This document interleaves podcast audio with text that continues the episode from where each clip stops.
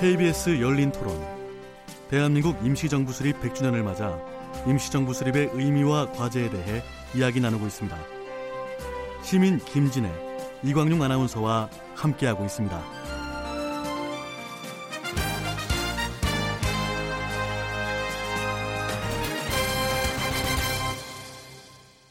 네, 지금부터는 이제 토론 2부로 대한민국 임시정부 수립 100주년의 의미와 과제를 진단하는 기획좌담으로 꾸며보려고 합니다. 토론에 들어가기 앞서 청취자 여러분께서 참여하실 수 있는 방법 안내해드리겠습니다. 오늘은 임시정부 수립이 갖는 의미에 대해 이야기 나눠볼 텐데요. 청취자 여러분께서는 대한민국 임시정부에 대해 얼마나 알고 계십니까? 우리 역사에서 임시정부가 저평가돼 왔다는 지적이 나오는데 이 문제는 또 어떻게 봐야 할까요? 우리가 기억해야 할 독립운동가들의 발자취, 또 국가 유공자 예우 문제와 근현대사 교육에 대한 청취자 여러분의 다양한 생각을 듣고 싶습니다. 문자는 샵 9730번으로 참여하실 수 있고요. 단문은 50원, 장문은 100원의 정보 이용료가 붙습니다. KBS 모바일 콩, 트위터 계정, KBS 오픈을 통해서도 무료로 참여하실 수 있습니다. 청취자 여러분의 날카로운 시선과 의견 기다리겠습니다. 네, 함께 토론하실 패널 두 분 벌써 앞에서 소개해드렸지만 다시 소개해드리겠습니다. 한시준 단국대학교 사학과 명예교수님 자리해 주시고요. 네, 안녕하십니까. 또 한 분은 김준우 신일고등학교 역사교사님. 너무 젊으신 분이 또 옆에. 네, 안녕하세요. 원로와 이 청춘이 이렇게 같이 모였으니까 아주 기분이 굉장히 좋습니다. 네. 본격적인 좌담을 이어가겠습니다. 사실 100이라는 숫자가 갖는 특별함 때문일 수도 있겠습니다. 임시정부 수립 100주년. 뭐 저도 이제 새롭게 임시정부의 존재를 생각을 하게 됐는데요. 두 분에게는 어떤 의미일지 역사를 전공하셨고 특히 한시준 교수님 소회가 남다르실 것 같거든요. 이제 올해 대한민국 임시정부 100주년을 맞아서 여러 지금 기념행사들 정부에서도 행사를 하고 그러잖아요. 근데 조금 이제 아쉬운 곳이 있습니다. 아쉬운 곳은 이제 우리가 왜 100주년을 기념해야 되는지라고 하는 것보다 자꾸 부차적인 것들이 부각이 돼서 우선 우리가 100주년을 기념해야 되는 이유는 우리가 지금 대한민국이라고 하는 나라에 살고 있잖아요. 그 우리가 언제부터 대한민국이라고 하는 국가에 살게 됐는지라고 하는 걸 생각해야 되고 또 우리는 지금 국민이 국가의 주인 노릇하는 이런 세상에 살고 있잖아요. 우리가 반만 년 역사인데 단군이 고조세우서부터 1910년 대한제국 망할 때까지는 군주가 주인인 그런 나라였는데 우리는 국민이 주인인 나라다. 또 전제 군주제에 살고 있다가 우리는 지금 민주공화제에 살고 있다. 그래서 우리가 대한민국이라고 하는 국가, 국민이 주인이 되는 세상, 민주공화제 시대에 살게 된 것이 언제, 누구 때문인가? 그게 바로 대한민국 임시정부 때문이죠. 그러니까 100주년은 그걸 우리가 기억해야 되고 그걸 기념해야 되는 거죠. 아니 근데 굉장히 아이디어가 좋았던 것 같아요. 대한제국에서 제자를 딱 하나 바꿔서 대한민국으로 바꿨는데 완전히 느낌이 다르잖아요. 맞습니다. 예. 어떠세요? 이 대한제국 고종황제가 선포했죠. 근데 대한제국을 선포할 때 배경도 열강들이 우리나라를 이제 집어삼키려고 하는 그 곳에서 강한 제국으로서의 자주국가를 실현하겠다라는 의지를 담고 제국을 반포를 했어요. 그런데 결국에는 나라를 지키질 못했죠. 네. 그러면서 이제 사람들은 생각을 한 겁니다. 황제가 이제 스스로 주권을 포기했으니 이제 그 주권은 국민들한테 내려왔다. 그래서 이제는 국민들이 국가의 주인인 대한민국으로서 거듭나자. 이렇게 해서 탄생한 대한민국이라는 사실. 이 사실을 알면 우리나라의 대한민국 함부로 할 수 없을 것 같아요. 네네. 진짜로. 정말, 네. 정말 아니 그러니까 저도 딱 저기 하다가 글자 하나 딱 바뀌었는데 갑자기 느낌이 굉장히 많이 달라지더라고요. 근데 이번에 4월 11일을 이제 오늘 기념일로 100주년 기념일로 하는데 작년까지만 하더라도 4월 13일이었었다면서요. 네. 왜 그렇게 됐었습니까? 대한민국 정부가 수립되고 나서 대한민국 임시정부를 기념해 본 적이 없었죠. 그러다가 이제 1990년부터 대한민국 임시정부가 수립된 날을 기념일로 정해서 지금까지 기념식을 해오고 있습니다. 네. 근데 이제 해방되고 나서 한 40년 후에 대한민국 임시정부가 수립된 날을 그걸 4월 13일로 저 잘못 알고 자료를 잘못 이해해서 4월 13일로 이렇게 정해놨죠. 일본 사람들이 만든 자료라면서요, 그게? 그렇죠. 이제 잘 아시는데 이게 조선민족운동 연감이라고 하는 책인데 거기 이제 19년 4월 13일조에 임시정부 성립을 선언하고 이제 김규식에게 정권 위임장을, 정권 대표의 신임장을 발송함, 이제 그런 게 있죠. 김규식 박사는 그때 파리 강화회에 가 있었잖아요. 그래서 이제 대한민국 임시정부 수립하고 김규식 박사를 외무총장으로 선출하고 외무총장한테 당신은 임시정부의 정권 대표다. 그걸 이제 보낸 거죠. 그래서 그거의 핵심은 김규식을 정권 대표로 대표로서 신임장을 발송한다. 그게 핵심이죠. 그런데 그걸 임시정부를 선포했다. 그렇게 4월 13일 그렇게 이제 알고서 90년부터 4월 13일 이렇게 정한 것이죠. 네. 그 후에 이제 그 대한민국 임시정부 자료가 많이 찾아지고 또 뿐만 아니라 대한민국 임시정부가 중국에서 활동해서 중국에도 많은 자료들이 있죠. 그런 자료들을 이제 다 수집해서 보니까 대한민국 임시정부 당사자들은 그분들도 대한민국 임시정부가 1919년에 세워져서 45년까지 활동을 했잖아요. 자기네들이 성립된 날, 수립한 날, 그 기념식을 하죠. 그래서 대한민국 임시정부에서는 4월 11일 날 자기네들이 성립됐다. 그래서 성립 기념식을 했습니다. 그걸 이제 후대들이 한 40년 후에 날짜를 4월 13일로 정해서 기념식을 해왔던 거죠. 네. 그래서 이제 그걸 바로 잡아야 돼서 올해부터 정확하게 4월 11일로 기념일을 정했습니다. 그러니까 날짜를 잘못 알았다는 건 그만큼 임시정부에 대한 관심이 그동안 적었다라는 일종의 증거도 될 것 같은데 이게 임시정부에 대해서 올해처럼 이렇게 많은 것을 우리가 알게 되고 접하게 되는 경우가 이전에는 없었다는 생각이 들거든요. 그렇죠. 이렇게 대한민국 임시정부에서 많은 관심을 갖거나 또 그걸 뭐 어떻게 지금처럼 걸 기념하거나 그런 게 예전에는 없었죠.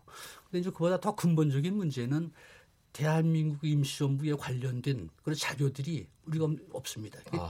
대한민국 임시정부에서 생산했던 원자료들, 원문서가 지금은 거의 두 번에 걸쳐서 다 잃어버렸습니다. 그래서 임시정부를 연구할 수 있는 기본적인 자료, 그게 대한민국 임시정부에서 생산한 자료들이 많잖아요. 그렇겠죠. 국가 기록이니까. 그렇죠. 그 자료들을 다 우리가 찾지 못하고 다 잃어버렸습니다. 그런 상태에서 대한민국 임시정부를 연구하고 하니까. 잠깐만, 거기서 두 번을 잃어버리셨다는데 왜 두 번을 잃어버렸습니까? 이제 한 번은 1932년 4월 29일 날 윤봉길 이사가 상해구 홍콩공원에서 폭탄을 투척하는 의거를 결행하잖아요. 의거 직후에 상해에 있던 일본 총영사관 경찰들이 대한민국 임시정부가 있던 프랑스 조개를 급습을 했습니다. 그래서 이제 그 폭탄 투척이 임시정부에서 한 일이다. 그래서 그걸 임시정부 요인들을 체포하기 위해서 일제 경찰이 들어오니까 임시정부 요인들을 몸만 급하게 피했죠. 이제 일제 경찰이 그 임시정부 청사 거기에 들어와 보니까 사람들은 다 없고 그 안에 있는 문서들을 다 압수해 갔습니다. 몽땅 다 압수해 갔죠. 32년까지의 기록이 싹 없어진 것이죠.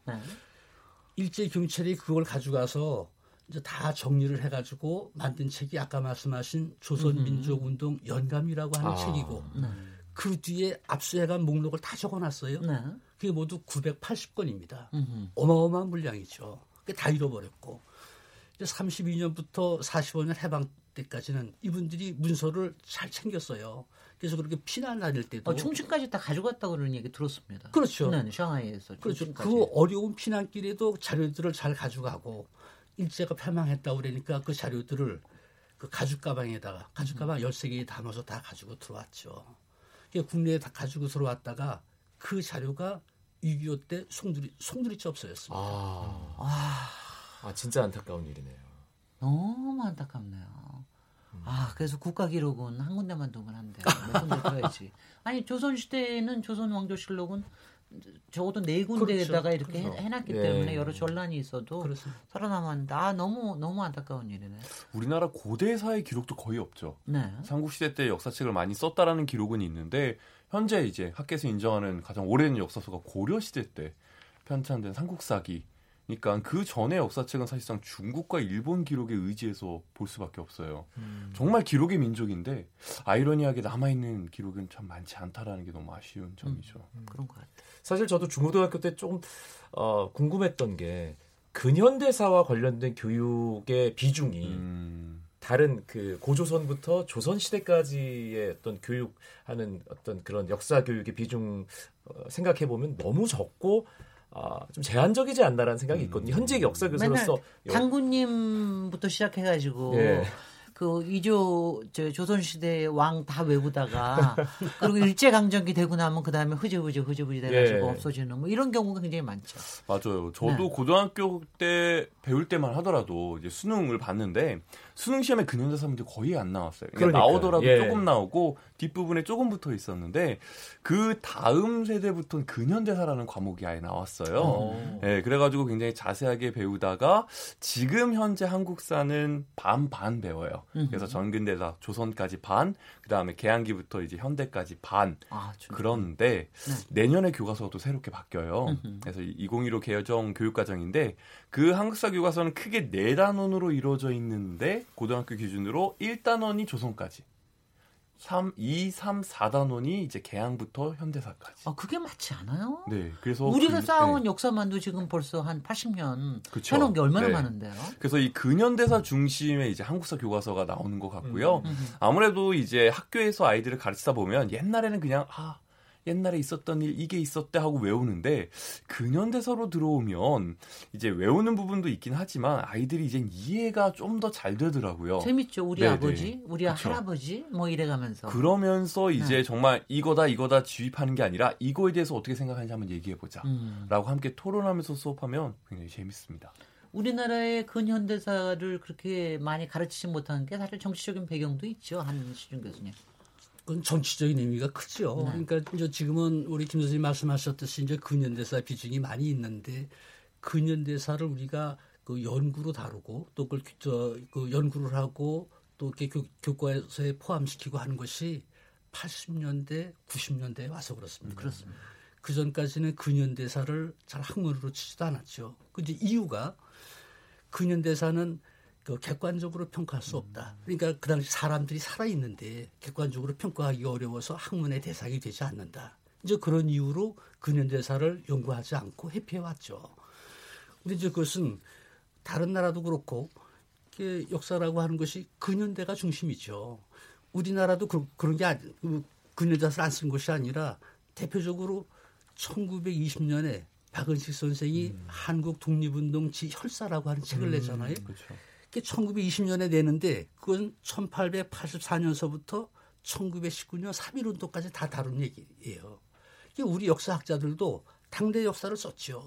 그런데 이제 해방되고 나서 지금 말씀드린 그런 이유로 해서 근현대사를 회피해왔습니다. 그러니까 말하자면은 조금 친일했던 사람들이 사실 권력에 상당히 권력의 핵심을 갖고 있었고 그러다 보니까 근과거 아니면 조금 뒤지면은 좀 부끄러운 과거가 나올지도 모르는 부분은 이제 가능하면 덮어뒀던 그런 게 좀 작용을 했던 거죠. 그렇죠. 그게 큰 작용을 하는 거죠. 굉장히 큰 작용을 하죠. 저는 한시준 교수님 임시정부와 관련해서 국내 최고 권위자라고 들었는데 어떤 계기로 임시정부에 좀 관심을 두게 되셨는지 좀 궁금한데요.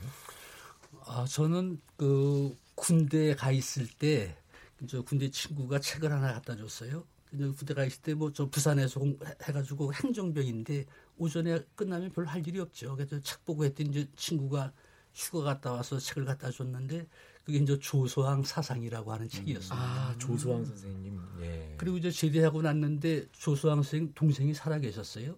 또 그때는 저 임시정부에서 활동했던 많은 분들이 살아계시고 그래서 그때는 학부 때인데 겁도 없죠. 그냥 그런 분이라니까 찾아가가지고 가서 얘기 듣고 그러다가 뭐 저도 모르게 그냥 공부한 거죠. 그 조소왕 선생도 1919년 4월 11일 그 당시 현장에 계셨죠. 그렇죠. 예. 그럼 그때 얘기를 좀 어떻게 이제 오늘 우리가 기념할 수 있게 만들었던 그 당시 1919년 4월 11일로 한번 돌아가 볼까요? 예. 어떤 상황이었는지 설명을 좀 해주신다면. 이제 1919년에 대한민국 임시정부가 수립되는데 그 수립되는 직접적인 계기는 3.1 독립선언이죠. 그 3.1 독립선언이 1919년에 발표가 되는데 그때는 우리가 식민지를 나라 뺏기 위해서 식민지 지배 받던 때 아니에요? 3.1 독립선언의 핵심은 그 첫 문장, 그 오등은 자의 아 조선의 독립국인과 자주민을 선언하라. 그 두 가지 뜻입니다. 하나는 우리는 지금 일본의 식민지 지배를 받고 있지만 우리 한국 민족은 일본의 지배를 우리는 인정하지 않는다, 부정한다. 우리는 독립국이다. 그걸 선언한 것이죠. 그럼 독립국이라고 했으면 독립국을 세워야 되잖아요. 그래서 3월 1일 날 독립국을 선언하고 그 독립국으로 40여일 후에 중국 상해에 가서 대한민국을 세우는 것이죠. 국가를 세우고 정부를 그렇죠. 공식적으로 천명했던. 네. 그런데 어떻게 말하자면 사실은 그게 대한민국의 초대 정부라고도 볼 수 있는데 사실 그거를 이제 임시 정부라고 이름을 붙였단 말이죠. 당시에 또 임시 의정원이라고 붙이기도 했고 그러다 보니까 우리 임시 그러면 잠깐 있다가 없어지는 것 같은 그런 느낌이잖아요. 당시에 그 임시 정부라고 붙인 특별한 의미가 있었겠죠. 그렇죠. 이제 그 1919년 4월 11일 날 이제 나라 이름을 대한민국으로 정하고 근데 이제 국가라고 하는 것에 형체가 없잖아요.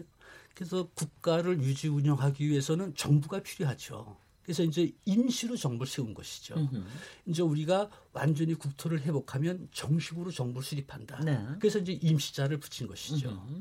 그리고 우리가 이제 1948년 되면 지원국회에서 대한민국 정부를 수립하잖아요. 그렇습니다. 이건 이제 임시자를 떼버리는 거죠. 네. 그러니까 우리가 지금까지는 대한민국이라고 하는 국가를 유지하기 위해서 임시로 정부를 수립했었는데 네. 우리가 이제 완전히 국호를 되찾았으니까 임시자는 떼버리고 그래서 네. 대한민국 정부가 되는 거죠. 어린 학생들은 임시 정부라는 말이 정확히 무슨 뜻인지 이해해요? 어떻습니까, 김준호 선생님? 이게 사실 수능이든 내신이든 네. 교과서에서 굉장히 비중 있게 서술이 되어 있어요. 네. 그래서 아주 자세히는 아니지만 그래도 다른 분야에 비해서는 굉장히 좀 자세하게 서술이 되어 있고 활동도 여러 가지가 제시가 되어 있거든요. 그래서 아이들이 임시정부가 굉장히 중요하다라는 사실은 알고는 있어요. 그런데 방금 교수님께서 얘기하셨듯이 왜 임시자를 붙였는지, 왜 대한민국이라는 국호를 사용하게 되었는지, 그리고 대한민국 임시정부가 우리 독립운동에서 차지하는 위상은 어느 정도인지, 뭐 이런 굉장히 어찌 보면 중요하다라고 하는 것은 안 되어 있고 네. 그냥 임시정부에서 한국 광복군을 만들었다. 무슨 국내 진공 작전을 계획하였다. 약간 이렇게 좀 팩트 위주로 이렇게 서술이 되는 게 좀 아쉽긴 하더라고요. 그렇죠. 영화하고 드라마가 더 많이 나와요. 소설도 더 많이 나와요. 그래도 그런 것들이 또 네. 계기가 될 수 있으니까요. 아까 기념식에서 저는 대한민국 임시 헌장을 이제 선포하는 그런 퍼포먼스를 했는데 그 내용에 좀 눈길이 가던데 박사님 뭐 눈에 띄는 헌장 있잖아요. 예. 대한민국은 민주공화국이다. 대한민국의 주권은 국민에게 있고 모든 권력은 국민으로부터 나온다. 저희가 이 촛불 집회할 때 이 노래 굉장히 많이 듣고 그랬는데 헌법 1조 1항이죠. 이 헌법 제1조가 임시헌장 1조하고 같다라고 하는 게 너무 신기하지 않아요? 너무 신기한 것 같습니다. 교수님 어떠십니까? 이제 그 1919년 대한민국 임시정부를 수립하고 임시정부를 운영하려고 하면 헌법이 있어야 되잖아요. 그래서 헌법을 정해가지고 대한민국 임시헌장 그래서 10개 조인데 그 10개 조를 이제 다 들여다보면 우리가 지금 사는 기초가 철학에 다 만들어진 거죠. 지금 말씀하셨듯이 임시헌장 제1조가 대한민국은 민주공화제로 함 그렇게 돼 있고 지금 헌법은 대한민국은 민주공화국이 그렇게 돼 있고 이게 시간이 어떨지 모르겠는데 그 3조 같은 경우 보면 그 남녀 평등, 신분 차별 이게 다 없는 걸로. 제가 거기서 제가 감명을 받은 게요. 남녀가 더 먼저 나와요. 신분보다. 글쎄, 그렇죠. 그게 너무 신기하다 싶더라고요. 이 사람은 인류를 꿰차고 있구나. 전 그 생각까지. 사실 했어요. 불과 한 20-30년 전까지만 해도 신분제 사회였고 그렇죠. 남녀도 엄격하게 막 구별되고 여성을 천대하던 먼저 나올 것 같은데 그러니까요. 남녀가 먼저 나오는 게 저는 굉장히 감명받았습니다. 그게 얼마만한 의미가 있냐면. 또 이제 임시정부 수립하고 나서 국회 임시의정원이 있잖아요. 임시의정원법을 4월 25일 날 제정을 합니다. 근데 그 임시의정원법은 임시정원은 의원이니까 그럼 의원은 누구로 하느냐? 이게 만 23세 이상의 남녀로 한다. 네. 중등교육을 받은 만 23세 이상의 남녀. 그래서 여성도 의원으로 임시의종은 의원으로 선출됐죠. 지금으로 한 국회의원이 됐습니다. 실제로 1919년서부터 뭐 김마리아 여성들이 의원 선출되잖아요. 유럽 우리보다 민주주의가 더 발전됐다고 하는 유럽, 미국 같은 경우도 여성들이 투표 선거권을 가지고 하는 게 29년, 30년대에 와서 그렇더라고요. 그렇습니다. 예, 그러니까 19년에 벌써 글쎄, 예. 선포를 했으니 놀라운 것이죠. 놀라운 겁니다. 그리고 한 가지만 더 말씀드려 마지막 10조에 임시정부는 국토 회복 후 만 1개년 내에 국회를 소집하면 그렇게 돼 있어요. 글쎄요. 그러니까 지금 어떻게 그렇게 약속을 했을까요? 그거는 그렇죠. 그러니까 지금 국회라고 하는 명칭이 언제 정해졌냐? 네. 바로 19년 4월 11일 날 대한민국 임시정부 수립할 때 당시 자기들은 임시의정이라고 그러지만 국토를 회복하면 임시의정원은 이름을 국회라고 한다. 국회라고 하는 이름을 그때 정해놓은 것이죠. 헌장 안에 그 단어가 딱 들어있어요. 그렇죠. 예. 네. 네, 마지막에. 이거 참 놀라운 해안들이에요. 근데 그 임시헌장이 딱 10조가 딱 있는데 얼마 되지도 않는 거 그런 건 학생들이 잘 모르죠. 네, 그거 모릅니다. 네. 이게 방금 얘기했듯이 이런 내용들이 어떤 의미가 있는가를 아이들이 아는 게 굉장히 중요한데요. 그렇겠네요. 예. 사실 이 내용은 교과서에도 지금 현재 실려 있지는 않고요. 네. 보통 실려 있는 건 뭐냐면 건국강령이 좀 많이 실려 있습니다. 그래서 1941년에 건국강령을 통해서 우리가 광복 바로 앞에 있는데 어떠한 국가를 만들 것인가. 네, 그거는 아이들이 좀 많이 기억하고 공부를 하고 있습니다. 네.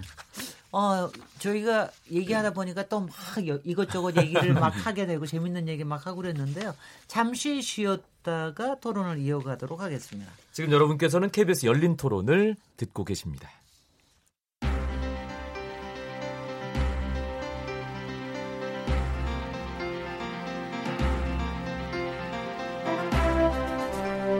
KBS 열린 토론.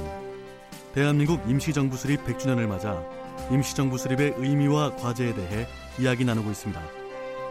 시민 김진애, 이광용 아나운서와 함께하고 있습니다.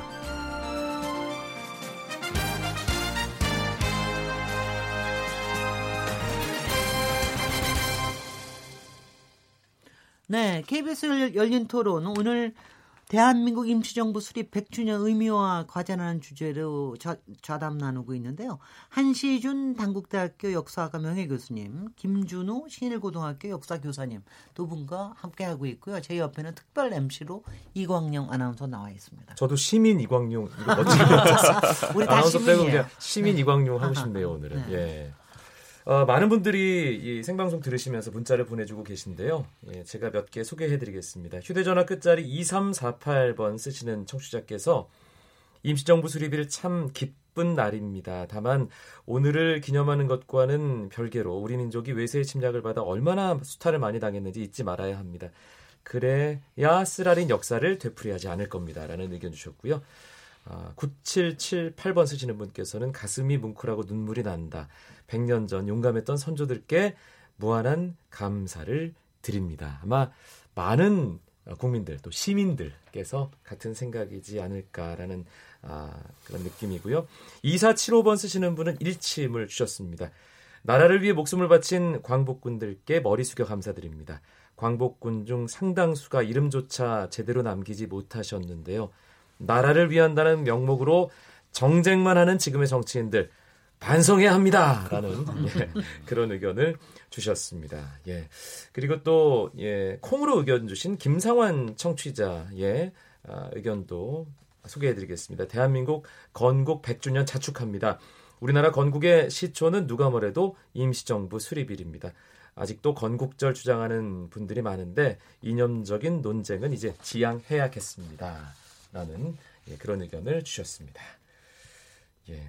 또 있네 뒤에 또 있는. 예, 몇 개 더 소개해드릴까요? 네네. 예, 콩으로 의견 주신 이분은 아이디가 K72944213 을 쓰십니다. 학교 시험에서 근현대사 거의 안 나오는 것 같은데 이 방대한 역사를 너무 짧게 다루는 점이 아쉽습니다. 그 부분은 김준우 선생님과 함께 조금 전에 말씀을 드렸고요. G시스터즈라는 아이디를 쓰시는 분. 이게 또 학생들 교육과 관련해서 많은 분들이 관심을 갖고 계세요. 사회교과서가 개정되면서 올해 6학년이 된 아이들은 근현대사를 많이 배웁니다. 아이들이 참 흥미로워합니다. 라고 예, 우리 김준우 선생님과도 연결이 되는, 물론 뭐 한시준 교수님과도 연결이 되는 아이들의 역사 교육과 관련된 예, 이야기를 주셨고요. 노영영 청취자께서는 독립군이 이 나라를 되찾는데 역할을 했다면 친일 청산이라는 말이 지금까지 되풀이되지 않았을 텐데 많이 아쉽습니다. 독립군이 지금 이 나라를 보면 어떤 생각을 하실지 ... 이런 의견까지 확인을 했습니다. 네. 예. 의견들 굉장히 많이 주셨는데요. 솔직히는 이제 임시정부, 요새는 이제 근현대사를 많이 가르치니까 임시정부에 대해서 많이 알기는 알지만, 사실 임시정부를 그동안 주목을 많이 못했던 게, 사실 그 안에 또 오욕의 역사도 있지 않습니까? 그 안에서 일어났던 뭐 그런 부분도 있고, 그런가 하면은 또 그때 활동했던 사람이 굉장히 많이 묻히게 된 이유가, 그 이후에 저희가 이제 남북으로 분단이 되면서 생겼던 그런 문제들이 있는데, 그런 문제를 조금 짚어보시면은 좀 인물 중심으로 좀 짚어주시면 어떻습니까? 가령 저희가 이승만을 초대 대통령으로 알고 있는데, 사실은 임시정부에서 이승만 대통령이 탄핵을 당했었다면서요? 네, 그거 다들 모르시는 분들이 너무 많아요. 네. 이제 대한민국 임시정부가 이제 제일 처음에 상해에서 수립될 때는 행정수반 명칭이 국무총리였어요. 그때 이제 헌법을 개정해서 19년 9월 11일 날 네. 대통령제로 헌법을 개정해가지고 대통령으로 이승만 박사를 선출했죠. 네. 이제 초대 대통령이시죠. 네. 근데 그 당시 이승만 박사는 이제 미국에서 활동하고 있었잖아요. 이제 대한민국 임시정부는 상해에 있고, 네. 그럼 이제 미국에서 상해로 와서 부임을 해가지고 대통령 역할을 하셔야 되는, 대통령 업무를 하셔야 되는데, 이승만 박사는 자기는 상해로 안 오고, 안 오시는 거예요. 미국에서 네. 대통령 노릇할 테다. 또 이제 상해의 일은 국무총리가 알아서 해라.라고 그래서 상해로 오지 않으셨죠. 네. 이제 그것 때문에 상해에 있는 국무총리, 국무위원들하고 대통령하고 이제 이렇게 좀 오해, 갈등이 벌어졌습니다. 그렇겠네요. 네. 근데 이제 그거는 그 일반인들은 잘 모르지만 상해라고 하는 지역은 목숨을 보장할 수 없는 지역이죠. 그럼요. 온 세계 사람들이 와서 서로들 싸우는 데인데, 열강들이. 그렇죠. 거기는 이미 상해 지역 그 당시에 일본인들이 한 5만 명 와 있고, 네. 일본 총영사관이 있고, 일본 그런 그 군대도 저 상해 주둔하고 있고, 그 사람들이 언제 와서 임시정부 습격해서 할 줄 모르고, 사실 또 그게 문제가 아니라 상해 대한민국 임시정부가 수립됐다고 하니까 조선 총독부 임무부 이런 데서 수많은 밀정들을 보냅니다. 네. 네. 네. 그래서 그 목숨을 담보할 수 없는 그런 지역이죠. 경제적으로도 어렵고. 그렇죠. 상해에 있는 분들은 그런 어려움을 겪으면서 정부를 유지하고 활동을 하고 있는데, 그걸 총 지휘해야 될 그 대통령이라고 하는 주기는 이제 뭐 만주, 국내, 연해주 이런 온 민족들을 다 한데 마서 대동단결 시켜서 일본하고 싸우는 걸 총 지휘해야 되는 그런 직무가 대통령이잖아요. 네. 근데 안 오고 미국에 있다라고 네. 하니까 상해 있는 분들하고 갈등이 생기죠. 이제 결국 상해로 부임하라고 하는 이유가 빗발쳐서 1년 한 반 지나고 나서 1920년 12월 말에 이승만 박사가 이제 상해로 와서 대통령에 부임을 하죠. 네. 근데 와서 부임을 해가지고 국무위원들하고 통합되는 것이 아니라, 이런 무슨 국무회의를 하고 하면 국무총리, 국무위원들하고 서로 의견이 갈려요. 네. 그래서 더 대립이 심해지고 하죠. 네. 그래서 오히려 대통령이 와서 잘 통합되리라고 기대를 했는데 오히려 더 세력이 분열되고, 이제 그래서 결국 대통령이 5개월 만에 다시 미국으로 돌아갔죠. 네. 그래서 돌아가서는 임시정부는 관여하지 않고 임시정부는 방치하고, 그러니까 임시정부는 무정부 상태가 되는 거죠. 그러니까 대통령이 가니까 국무총리도 가고 또 다른 국무위원들도 대통령이 가는데, 그래서 국무위원들이 다 사퇴를 하죠. 그러니까 임시정부가 무정부 상태가 되죠. 그런데 네. 그걸 수습하지 않고, 그렇다고 또 대통령이라고 하는 주기는 사임하지도 않고, 그 당시 헌법에 대통령 임기 규정이 없었습니다. 그래서 일종의 종신 대통령이었다면서요. 그렇죠. 네네. 그러니까 방법이 없잖아요. 그래서 이제 임시의정원에서 제일 처음에는 뭐 불신이만 이제 그걸 하다가 네. 그래서 뭐 상해 부임하라고 하는 촉구와도 여러 번 결의하고, 이제 안 되니까 1925년에 그 탄핵을 하는 것이죠.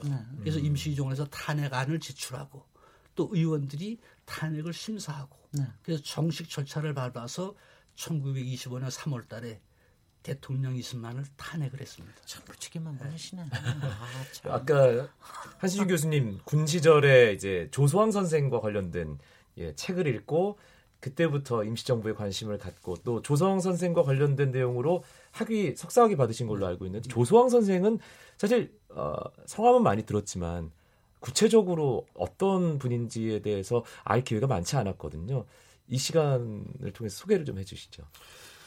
아, 사실 조소아 선생에 대해서 이제 제대로 모르는데 그분의 폭을 누구도 이해하기가 어렵습니다. 그분이 가지고 있는 사상 폭이 워낙에 넓기 때문에 그분은 뭐 법학뿐만 아니라 철학, 종교, 문학 사실 모르는 게 없죠.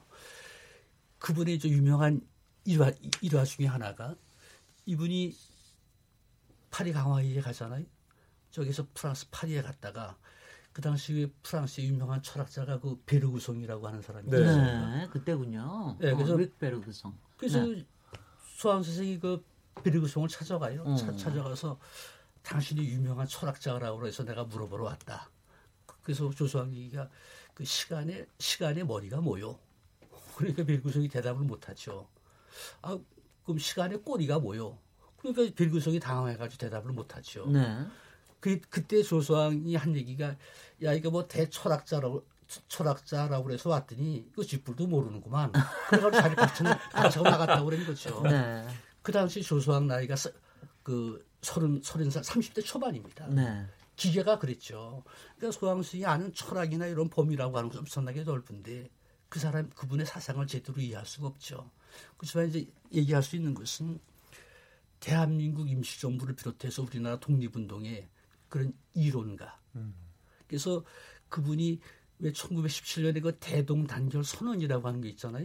이제 그것도 기초로 하고 또 이제 동경의 28 독립선언서, 국내 3.1 독립선언서하고 더불어서 길림에서 대한 독립선언서. 그것도 그분이 기초한 것이죠. 또 지금 아까 읽었던 임시정부가 수립되면서 대한민국 임시헌장. 그것도 조소앙 선생이 기초한 것이고 그 이후에 임시정부의 그런 선언서서부터 모든 걸 다 그분이 이렇게 하시는 겁니다. 한마디만 더 하면 그분의 이제 가장 큰 업적은 독립운동의 목표가 우리는 독립이라고 그러잖아요. 그런데 독립운동의 궁극적인 목표는 이제 독립을 해서 그러니까 빼앗긴 국토 주권을 다시 찾아서 우리 민족이 살 수 있는 민족 국가를 건설하는 거죠. 근데 이걸 어떠한 국가를 건설하냐 그런 문제가 있잖아요. 그게 바로 소앙 선생은 우리가 독립하고 나서 어떠한 국가를 건설할 것이냐라고 하는 것을 이론적으로 체계화시키는. 네. 그래서 그 이론이 바로 삼균주의라고 하는 거죠. 아 맞아요, 삼균주의. 예. 예. 그래서 그걸 하시는 건데 시간이 그렇지만 짧게 해주셔야 해야 할 인물 말씀 짧게 해주십시오. 삼균주의라고 하는 것이 우리는 뭐 손문에 삼민주의를 모방했다 그러지만 소환 선생이 그게 아니라 소환 선생이 보기에는 우리 인류의 역사가 군주의 역사다가 이제 민주주의 역사가 됐잖아요. 민주주의를 이론적으로 발전시킨 게 자본주의 공산주의다. 네. 그러니까 자기가 자본주의 공산주의 연구해봤더니 자본주의도 장점이 있고 단점이 있고 공산주의도 장점이 있고 단점이 있고 이게 좋은 사회가 아니다. 그래서 공산주의 자본주의 장점을 따서 지금 세상에 누구도 건설해보지 못한 이런 나라를 우린 세운다. 네. 그런 이론적인 체계를 세운 것이 삼균주의입니다. 야, 저기 영구동 학위 논문 쓰신 거 확실히 맞네요. 그 영화 암살에 보면 1932년이 배경으로 나옵니다. 그런데 이제 그때 샹하이에서 도망가가지고 항저우에 아마 갔을 거예요. 근데 거기에 김구 선생님하고 그다음 백범 김구 선생님하고 이제 남일양 사람 김원봉이요 하고 이제 나오는 김원봉이 만나는 장면이 있는데 임시정부 내에서의 김구 주석의 역할 또 그리고 의열단장 김원봉하고는 임시정부하고는 어떻게 관계가 됐습니까? 이제 그 김원봉 선생하고 그 백범 김구하고의 관계는 저 그 암살해하고 조금 틀리죠. 그렇게 국화를 예. 많이 했겠죠. 갈등이 좀 있었다고. 예. 그렇죠. 이제 서로 그 이념도 좀 다르고 노선도 다르고 그래서 서로 이제 각자 활동을 하는 것이죠. 그래서 김원봉 선생 같은 경우는 의열단 조직하고 예. 나중에 이제 1930년대 되면 그 조선 의용대 조직하고. 그래서 독자적으로 활동하는 것이고 그리고 주로 이제 저기 총과 칼을 통해서 뭐 저기를 하고 그렇습니다. 네, 그건 네. 무장투쟁. 무장투쟁이죠. 네, 네. 노선이 그런 것이고 또 김원봉 네. 자신이 그 의열단하고 함께 그 황포공관학교 네. 거기서 훈련을 받고 예. 그래서 군사 간부가 되잖아요. 그래서 이제 그런 군사 활동에 정말 총과 칼을 가지고 무장투쟁하는 그런 것이고 이제 백범 선생은 저 대한민국 임시정부 이제 그걸 주도해서 이끄시는 분이죠. 네. 그래서 서로 저 같이 함께 활동을 할 수는 없고 독자적으로 활동하죠. 네. 그다음 이제 1940년대 중경에 와서 이제 그 김원봉 선생이 그 당시는 의열단을 더 발전시켜가지고 조선민족혁명당 또 조선민족혁명당의 무장세력으로 조선의용대 이제 그걸 세력을 있었는데 이제 그 세력이 그 대한민국 임시의정원에 합류를 하고 또 조선의용대가 한국광복군을 편입하고 되고. 그래서 이제 같이 활동하게 되는 거죠. 40년대에 와서. 아 40년대에 와서. 그 요즘 들어서 김원봉 선생님을 독립운동가 그 독립유공자 서훈을 이렇게 줄 때 좀 논란이 많이 있잖아요. 뭐 사회주의 쪽 얘기가 되는데 교수님께서 얘기했던 것처럼 이렇게 김구 쪽이 되는 임시정부와 그 다음에 김원봉 쪽이 되는 이제 민족혁명당 계열 쪽이 이게 사실상 30년대 후반에 나뉘어요. 나뉘는데 42년에 이제 합치거든요. 근데 합칠 때 대부분의 사회주의자들은 이미 중국 화북 지역으로 가서 중국 공산당과 이제 활동을 합니다. 근데 김원봉 선생님은 안 간 거죠. 그쪽이 다수였거든요, 사실상. 안 가고 고민하다가 이제 임시정부 쪽으로 들어와서 임시정부와 함께 이제 우리나라를 이끌어 가보자라고 해서 들어온 겁니다. 지금 얘기하신 바로 그 사단이 나중에 저 북한에 가서도 월북해서도 그렇죠. 나중에 숙청되는 원인이 된 거죠. 그러니까 맞아요. 사회주의자는 네. 아니다라고도 볼 수 있는 선택이었네요. 그러니까 원조 사회주의자가 아니다라는 본인은 한 번도 공산주의자라고 얘기한 적이 없죠. 글쎄요. 이 서호 문제는 최근에 정말 논란이 되고 있는데 교수님은 어떻게 보세요?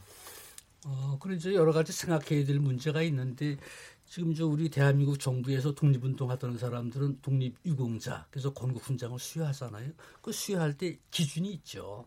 그래서 지금 독립유공자를 선정하는 기준으로 보면 김원봉 선생은 서훈이 안 됩니다. 이제 그건 기준이 여러 가지가 있는데 독립운동을 했어도 이제 해방된 후에 북한 정권에 참여했거나 이런 경우는 독립운동을 해서도 보상을 안 주죠. 또 이제 규정이 여러 가지가 있습니다. 먼저 독립운동 했다가 하던 사람이 나중에 변절해서 친일하는 경우가 있잖아요.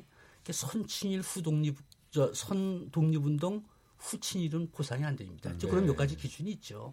그래서 이제 김원봉 선생 같은 경우는 지금 규정으로 보면 독립유공자로 보상할 수가 없습니다.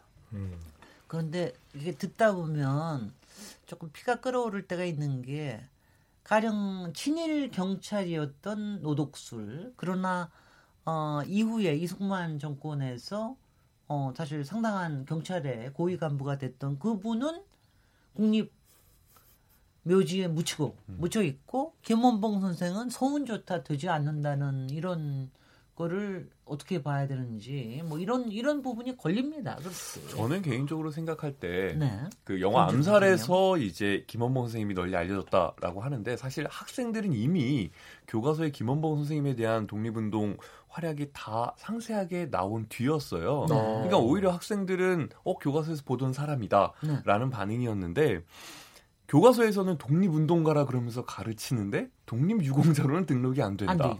이거는 좀 너무 아이러니한 사실. 지금 역사교과서에 그 사회주의 계열 독립운동가들은 어떤 식으로 기술이 돼 있고 아이들이 배우게 되는 건가요? 이 사회주의 독립운동가들의 단체 몇몇은 이제 보이기 시작을 해요. 그런데 인물들 같은 경우에는 자세하게 소개하고 있지는 않아요.